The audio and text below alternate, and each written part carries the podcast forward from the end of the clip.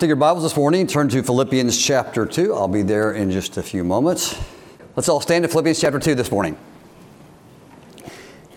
I have a lot of favorite texts in the Bible, and Philippians 2 is one of them.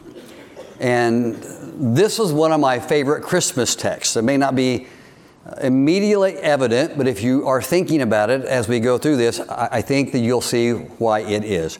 So in Philippians chapter 2, verse number 1, the Apostle Paul, speaking to a beloved church, says this If there be therefore any consolation in Christ, if any, fel- uh, any comfort of love, if any fellowship of the Spirit, if any bowels and mercies, fulfill ye my joy, that ye be like minded, having the same love and being of one accord and of one mind. Let nothing be done through strife or vainglory, but in lowliness of mind, let each esteem other better than themselves. Look not every man on his own things, but every man also on the things of others. Let this mind be in you which was also in Christ Jesus, who being in the form of God, thought it not robbery to be equal with God, but made himself of no reputation, and took upon him the form of a servant, and was made in the likeness of men. There is the incarnation.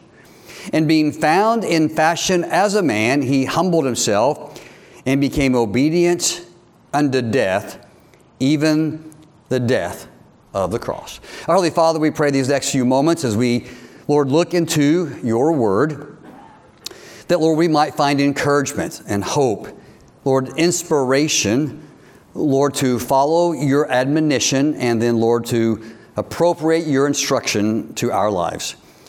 Lord, we thank you for this time together. We have the intent and the desire to worship and honor you today. And I come, I pray the next few minutes you'd help us to do that. In Jesus' name, amen. Thank you so much for standing.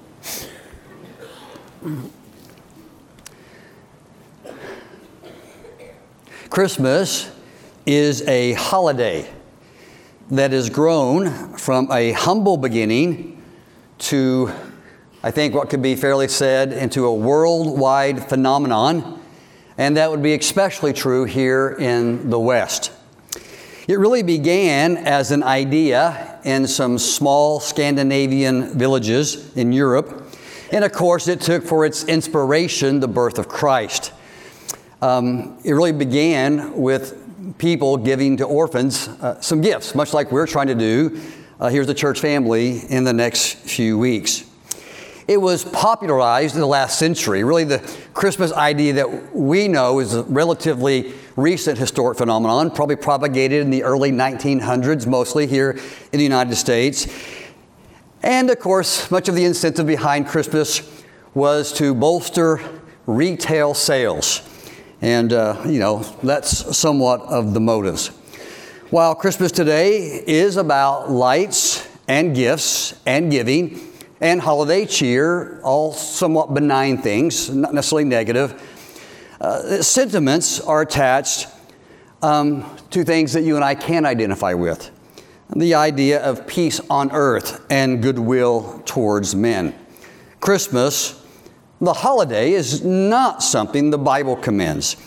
Um, but it is an occasion where we, as the followers of Christ, have chosen to reflect on the birth of Christ. You know, any time of the year is appropriate to remember Jesus, to reflect on the incarnation, of course, his life, death, and resurrection. And, you know, using a holiday for part of that is, I think, probably appropriate. But with all that said, most of us, I think, really enjoy the Christmas season and its festivities. I love the family traditions centered around Christmas. Um, our family has a number of traditions, and a lot of them sit around just being together. Um, we have gone out to pick a Christmas tree, I think, for the last 30, 35 years as a family, mostly to engage in the fight that ensues in picking the tree. But we also take some pictures, and some great memories have been made together. Um, I enjoy the special times we have together as a church family. Yesterday, our class got together and had a wonderful time of fellowship, and, and, and we all really enjoyed that. I think most of us enjoy singing some of these holiday Christmas songs. Um, I say this all the time the greatest Christmas song of all time is Hark the Herald Angels Sing. And I'm sure it'll be on the schedule no less than two or three times now between now and Christmas. I love the theology of that song. Um, I like the lights and decorations. You know, we have those in here. Um, we have those at our house as well. I like gift giving. You know, the, the, simple truth is more blessed to give than receive. And the older we get, the more we understand that. It's fun to buy gifts for family and the grandkids. It's, it's altruistic, it feels good, and it is a genuine blessing. And the Bible passage we're looking today, though, is one that I have set aside to preach during the Christmas season. Um, every Sunday, again, is a reason to celebrate the birth and resurrection of Christ. But choosing to reflect on the advent of Christ, I think, is beneficial. Um, I think that there's so much to be um, had in trying to grasp the incarnation and what it means. Uh, there are a lot of really neat Christmas texts about this, about Jesus being born. In Isaiah chapter 9, verse 6, For unto us a child is born, unto us a son is given and the government shall be upon his shoulder. His name shall be called, and I love these descriptive terms of our God Wonderful and Counselor, the Mighty God, and the Everlasting Father, and the Prince of Peace.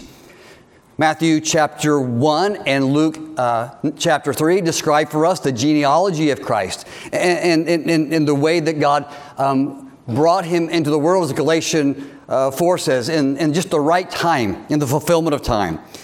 In Matthew 1, the Bible says the birth of Jesus Christ was on this wise. Then it goes on to describe the circumstance in which Jesus was born. And it says in verse 21 And Mary, speaking of she, shall bring forth a son, and thou shalt call his name Jesus. And of course, in the Hebrew, that means Savior. And the Bible says, For he shall save his people from their sins. And from these texts, we can learn a great number of things. As we think about the advent and the birth of Christ, there are many lessons that we can learn by focusing uh, on this specific part of the ministry of Christ. Um, we can marvel how Scripture and prophecy uh, dovetail together in the person of the Lord Jesus Christ and even the place he was born.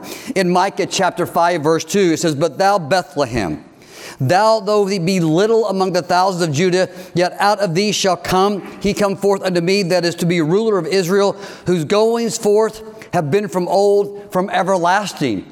Uh, what, what an incredible thing that the Bible prophesies a child to be born who has been since forever. And of course, that is Christ.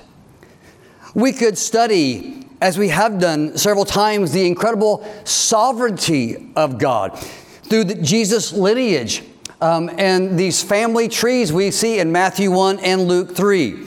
Uh, how that Jesus is the only person in the world who could have been the Messiah.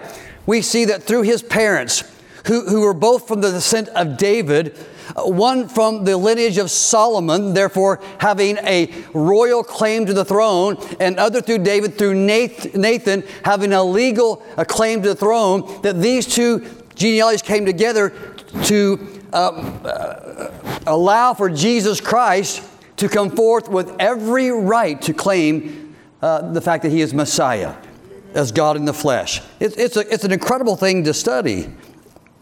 And of course, we could study um, the purposes of Christmas, if we want to put it that way. We could talk about the purpose of redemption and reconciliation a child born to die for us. The just for the unjust, that he, Jesus, could reconcile or bring us back into fellowship with God. And there's many things that are worthy studying during the Christmas season about the advent of Christ. But here in Philippians 2, Paul uses the incarnation, the birth of Christ, for another reason and a reason and encouragement that I want to give to us today. And that, in, that encouragement is to inspire us to be like Christ. Whatever else we are to be, we are to be like Jesus. Whatever else our goals are in life, we are to try to be more like Him, to follow in His likeness, to follow His footsteps, uh, to walk in the way that He did, and as the text so eloquently says, to have His mind and heart. In Jesus' birth, Paul sees for us an example of what all Christians are to be. And here's the word I'll use today to be humble. To be humble. To be self abased. To be selfless. Not to be driven by self interest, self seeking but alive and living for a person and a purpose beyond ourselves, bigger than the purposes that often mankind lives for. We are to live for Jesus and for the good of others. Everything about the birth of Christ epitomizes and focuses our attention on humility. The place of Jesus' birth was Bethlehem. Today we are so used to hearing about the city but at this time, it was obscure. It was obsolete. It was, it was a city of no notoriety. The only claim to fame that Bethlehem had, that Micah proclaimed that it, might, it would be the place of a Savior to be born. But it was an obscure place.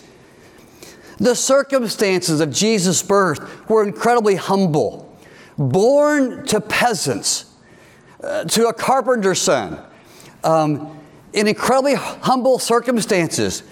Uh, Jesus chose to be born, if you will, in a stable, uh, to ignoble people, in, in, in, in a great level of poverty. No place for him in an inn. Celebrated on earth only by angels to whom, uh, by shepherds to, by whom a- uh, angels made that proclamation. Jesus beginning his life, his death, were all accomplished in the greatest possible humility. And Paul is asking us in this text to live the same way humbly. Let's look at Philippians 2 for a moment in some detail to see what Paul is commending here in Jesus Christ as an example for us. The Philippian church, of course, as we know, was loved by Paul. Uh, this church was started by the Apostle Paul. Um, he had a special affection for Philippian church because they always supported Paul, even when other people fell by the wayside. The Philippian church always had, had a hand in supporting Paul, often through the hands of, of, Epaphras, who would often send gifts to Paul since provision supplies while he was in jail. there was a special affection between Paul and this church. Um, however, as noble as they were, the Philippian church was made of people, people like us who loved each other, but there were still some minor divisions within its membership. And uh, divisions can be a destructive force in anything. A house, you know, house divided cannot stand. So Paul encouraged them in verse number one with, with this kind of emphatic appeal. And verse one is, is just filled with this appeal. He says, If there be any consolation in Christ, uh, this word consolation comes from the word paraklesis. We would know that from the, uh, the idea of the Holy Spirit being the paraclete. Para mean alongside, parallel. And the idea here is if, if, you have, if, if you have any knowledge that Jesus Christ has come alongside you, and He is a helper to you, and He has assisted to you, assisted you, and He has saved you. If you have any idea that the Paraclete has been given to you, if there's any consolation in Christ, Paul's saying, since God has come along your side to give to you, to help you, you might want to respond to that. He said, if there's any comfort of love, this word is similar. It's paramuthion, and it means a response that is a result of love. Because God has loved you, in response, there should be something that you initiate. And so Paul is saying, since God has come to help you, and because God has loved you, there's something that I want you to do. And that's be humble. Jesus wasn't prideful. Um, he didn't engage in squabbles and quarrels. He didn't fight for prominence or position. He didn't defend himself at others' insults. He didn't seek his own purposes, but God's. Paul is asking us to follow the example of Christ. He's appealing to us in our identification with Christ to be humble. And it's quite the appeal.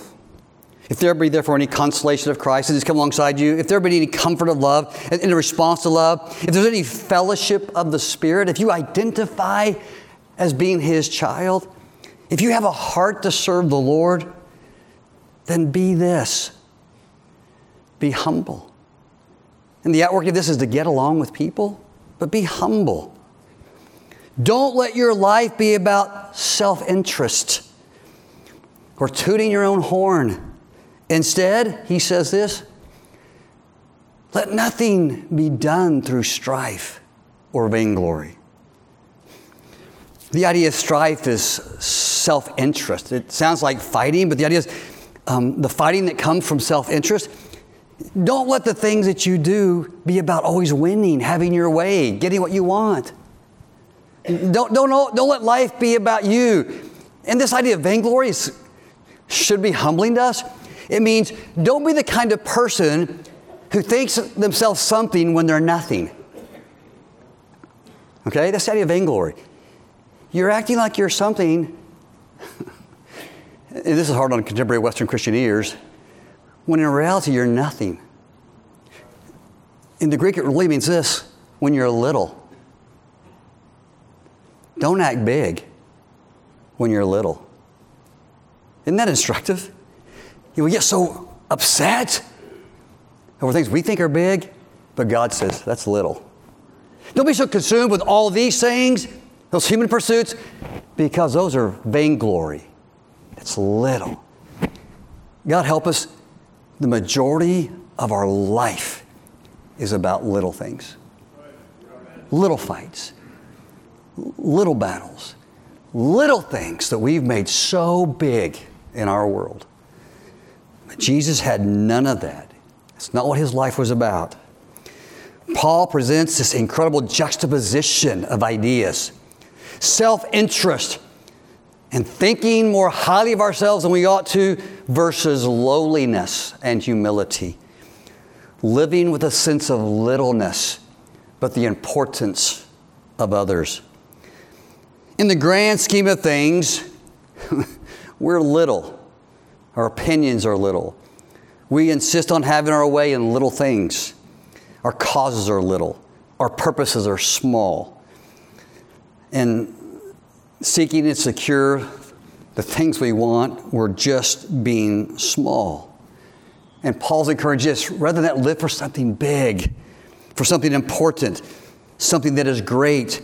And you can only do that and achieve that through humility. In the text, Paul um, is saying, let's talk more about self reduction and the de inflation of ego. And let's be humble. Humble in the way that we love people and serving people, deferring our, our pride, our opinions.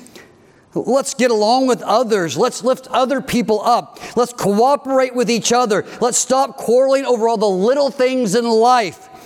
Let's be like Jesus, who came alongside people to love them and to help them, even at a great cost. He made himself poor that others might be rich.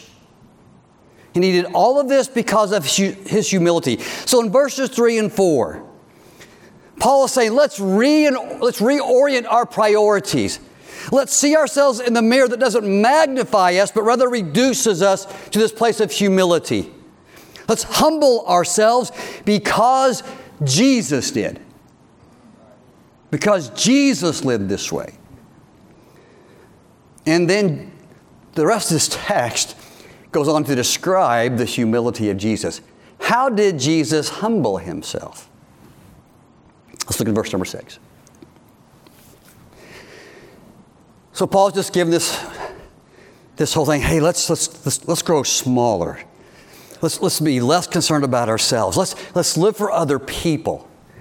And then he holds up Jesus because he says, Jesus did this. Jesus was humble, and here's the beginning of the description how Jesus was humble, verse number six. Who being in the form of God, thought it not robbery to be equal with God. This is a, this is a very difficult phrase in the Greek, but I'm going to I'm going to try to unravel a little bit. Part of it's easy. Jesus was in the form of God. The word form means essence. Essence. Jesus was the essence of God. Okay, he's deity. That's easy to understand, right? Jesus, now uh, let this soak in. Jesus, who was the essence, he was God. Uh, first of all, he is the creator of the world, sovereign and king. This next phrase means this um, it, it means to grasp, sort of like maybe a robber would at something. It means to try to hold on to something. Here's the thought Though Jesus Christ was God, He was majesty, He was sovereign, He is King of kings and, and Lord of lords. He was the creator of the universe. He is majestic and holy and awesome and wonderful. Though He was all of that, look up here, He let it go. He let it go. He didn't grasp to maintain this equality with God. He didn't, look, look here, he didn't insist on his rights. Hey, I'm the King of Kings and Lord of Lords. Treat me that way. Now, one day he will demand that. and you won't have a choice about that. But in his earthly life, he let it go. I love the phrase. He let it go. God help us the way we grasp it. That's my right. You talk bad about me, so I'm going to, you know, it's the way you treat me. It's the way you talk about me. You don't say that. You don't belittle me. You don't, you don't marginalize me. Jesus let it go. Think about what he let go. And what in the world are you grasping at?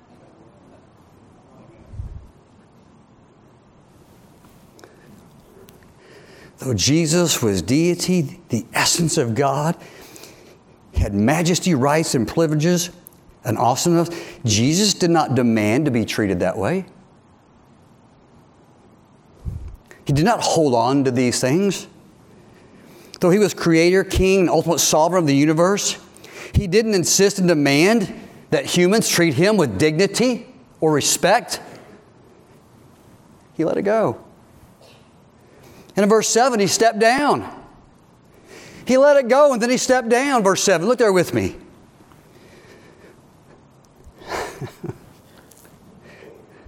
but he made himself of no reputation. It's this, it's idea. Here's who he is. And he came all the way down and made himself of absolutely void of reputation. I'm talking about, you know, the idea is humility. Humility. He stepped down. He let go and he stepped down, and the word literally means emptied himself of privilege. Emptied himself of privilege for other people's sake. This was a necessity for you and me. To become, in verse 7, a doulos, a servant, the washer of feet, the friend of sinners to have no home, to not revile back at those that reviled at him. This was an incredible dissension, a condescension of unimaginable magnitude, from the height and pinnacle of all things to the bottom of all things. This was the incarnation. This was Jesus' birth. This is the Christmas story born in humility. Uh, yeah, we talk about the incarnation, and it is an incredible theological truth. God becoming man, God tabernacled. It means clothed in flesh as deity. I mean, when Jesus chose to, he could let the Shekinah glory of God, as he did on the Mount of Transfiguration, but he chose instead humility. He could have walked around with beaming lights, but he didn't. He didn't wow people with his personality. Now he served them. Theological discussion is warranted, but here in the text, we are asked to consider it practically as an example of humility and lowliness, a character trait to emulate. Here's the way Paul says in verse number five Let this mind, this example, be in you.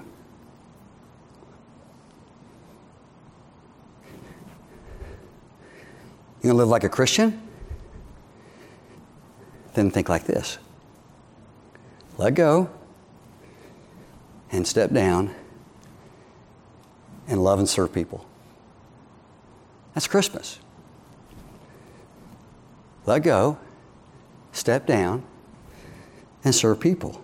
Let this mind be in you But the condensation, the condensation, condescension does not stop there. That's just the beginning of Jesus' humility. He went from God to man to doulos, and then he went further. He went from he went further than just being lowly on the human scale and it was lowly. Men would mistreat him. The masses would turn against him. His family didn't understand him. His friends would forsake him. The Pharisees would condemn him, and the Romans would kill him. And he endured all of that in humility. When at any time he could have called ten thousands of angels to his rescue. But he didn't grasp at who he really was, equality with God. He let it go. He instead, as 1 Peter 2 and 3 articulated, he committed himself to God who is the righteous judge. You know, I'm just going to be humble. I'll let God fix that. And I'll let God address him. And this may be unjust today, but God can fix all the wrongs. And that's what he did. He was humble because he was asked to and we needed him to be. Because otherwise, we wouldn't be saved. Verse number eight.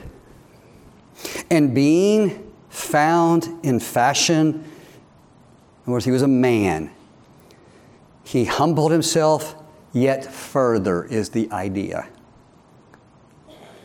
And he became obedient unto death, even the death of a cross. He humbled himself even to death. The implications of that is beyond our understanding.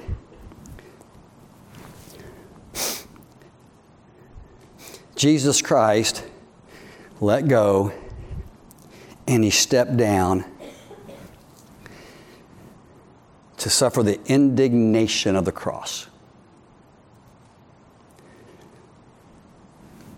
But more than that, on the cross, the sins of humanity were imputed to him. He became everything wicked and despicable about Troy Durrell and Butch Corley and Kathy Five and everyone else in this room, multiplied into the billions. For all of our disease, all of our diseases, suffered the consequences, the ultimate consequences of all our sin, and it pleased the Lord to bruise him. In other words, it was the purpose of God. He humbled himself enough there to experience our hell. So you and I, in faith, would not have to. Okay. Humility.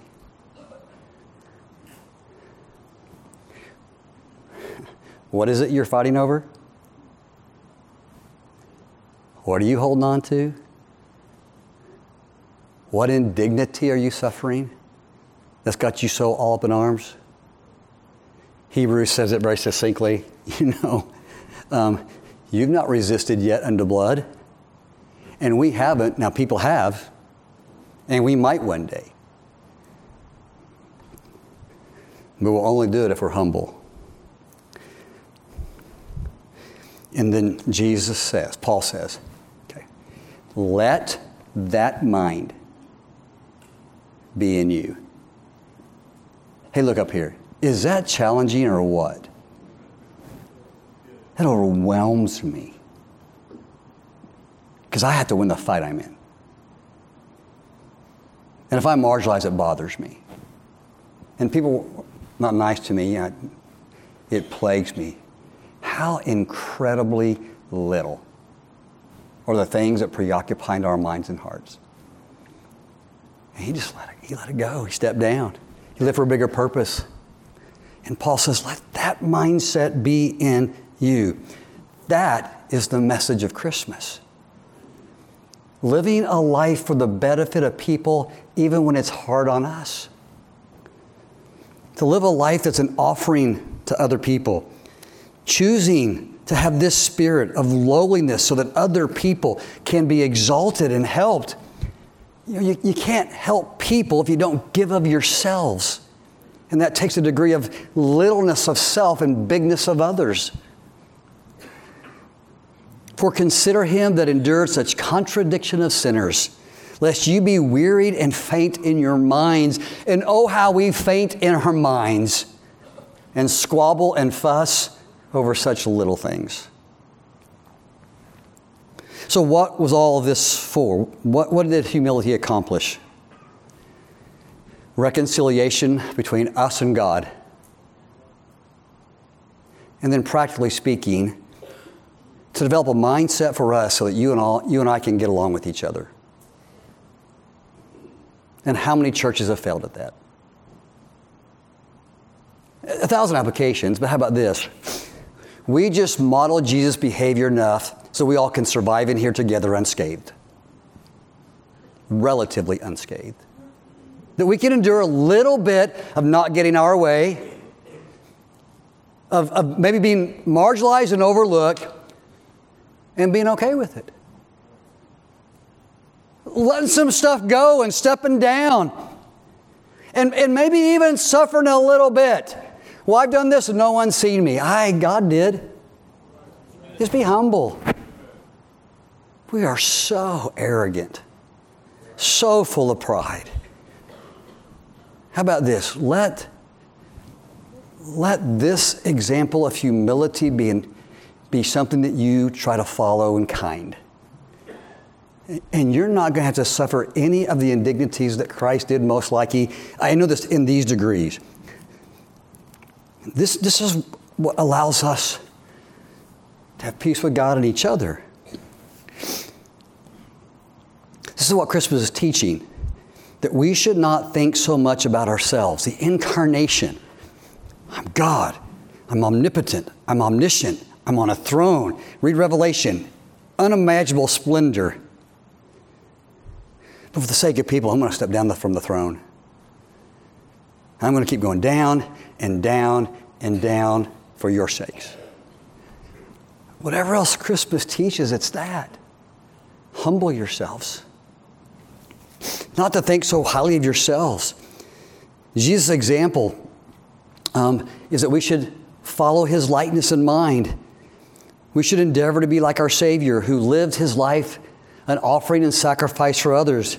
We should strive to get along, to treat others with respect, not to, not to esteem others better than ourselves, to make our life about doing good, to make a difference. How about this? Let me finish.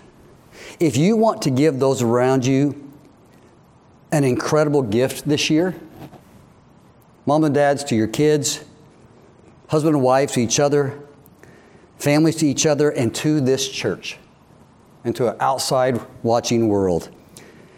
Give them a more humble version of yourself.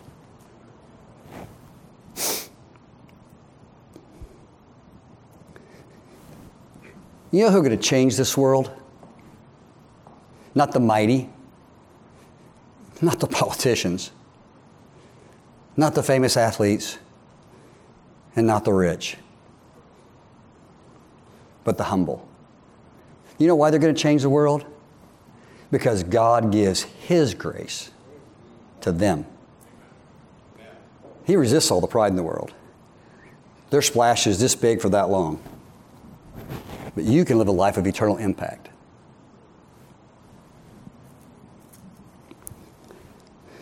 So act that way. Begin to give and to serve and to help. Let your life be a resource that other people gain strength from. So visit the lonely. Be a help to the fatherless and the widow. Be a friend to the outcast. Be kind and gracious to the undeserving. Minimally, let's be nice to people who aren't nice to us. Be little so God can be big in you.